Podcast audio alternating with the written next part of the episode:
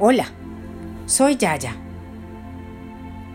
Hoy quiero leerles un cuento anónimo que se titula El general y su reliquia.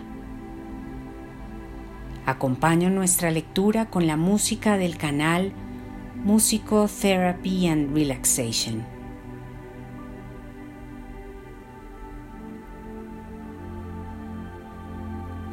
Un hombre muy rico le pidió a Sengai que le escribiese algo para la continuidad de la prosperidad de su familia, de manera que ésta pudiese mantener su fortuna de generación en generación. Sengai tomó una larga hoja de papel de arroz y escribió, El padre muere, el hijo muere, el nieto muere. El hombre rico se indignó y ofendió. Yo le pedí que escribiese algo para la felicidad de mi familia. ¿Por qué hizo una broma de este tipo?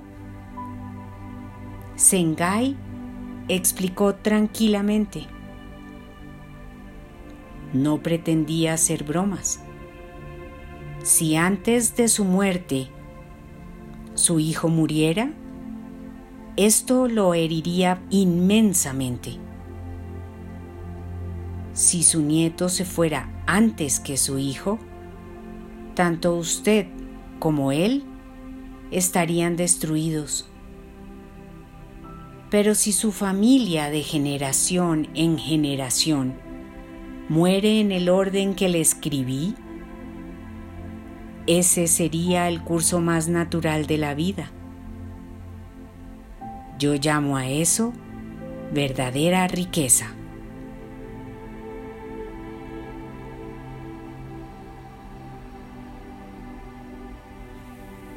Este cuento me hace pensar que para quien pierde a sus padres existe un nombre. Para quien pierde a su esposo o esposa también lo hay. Sin embargo, para quien pierde a un hijo, no lo hay.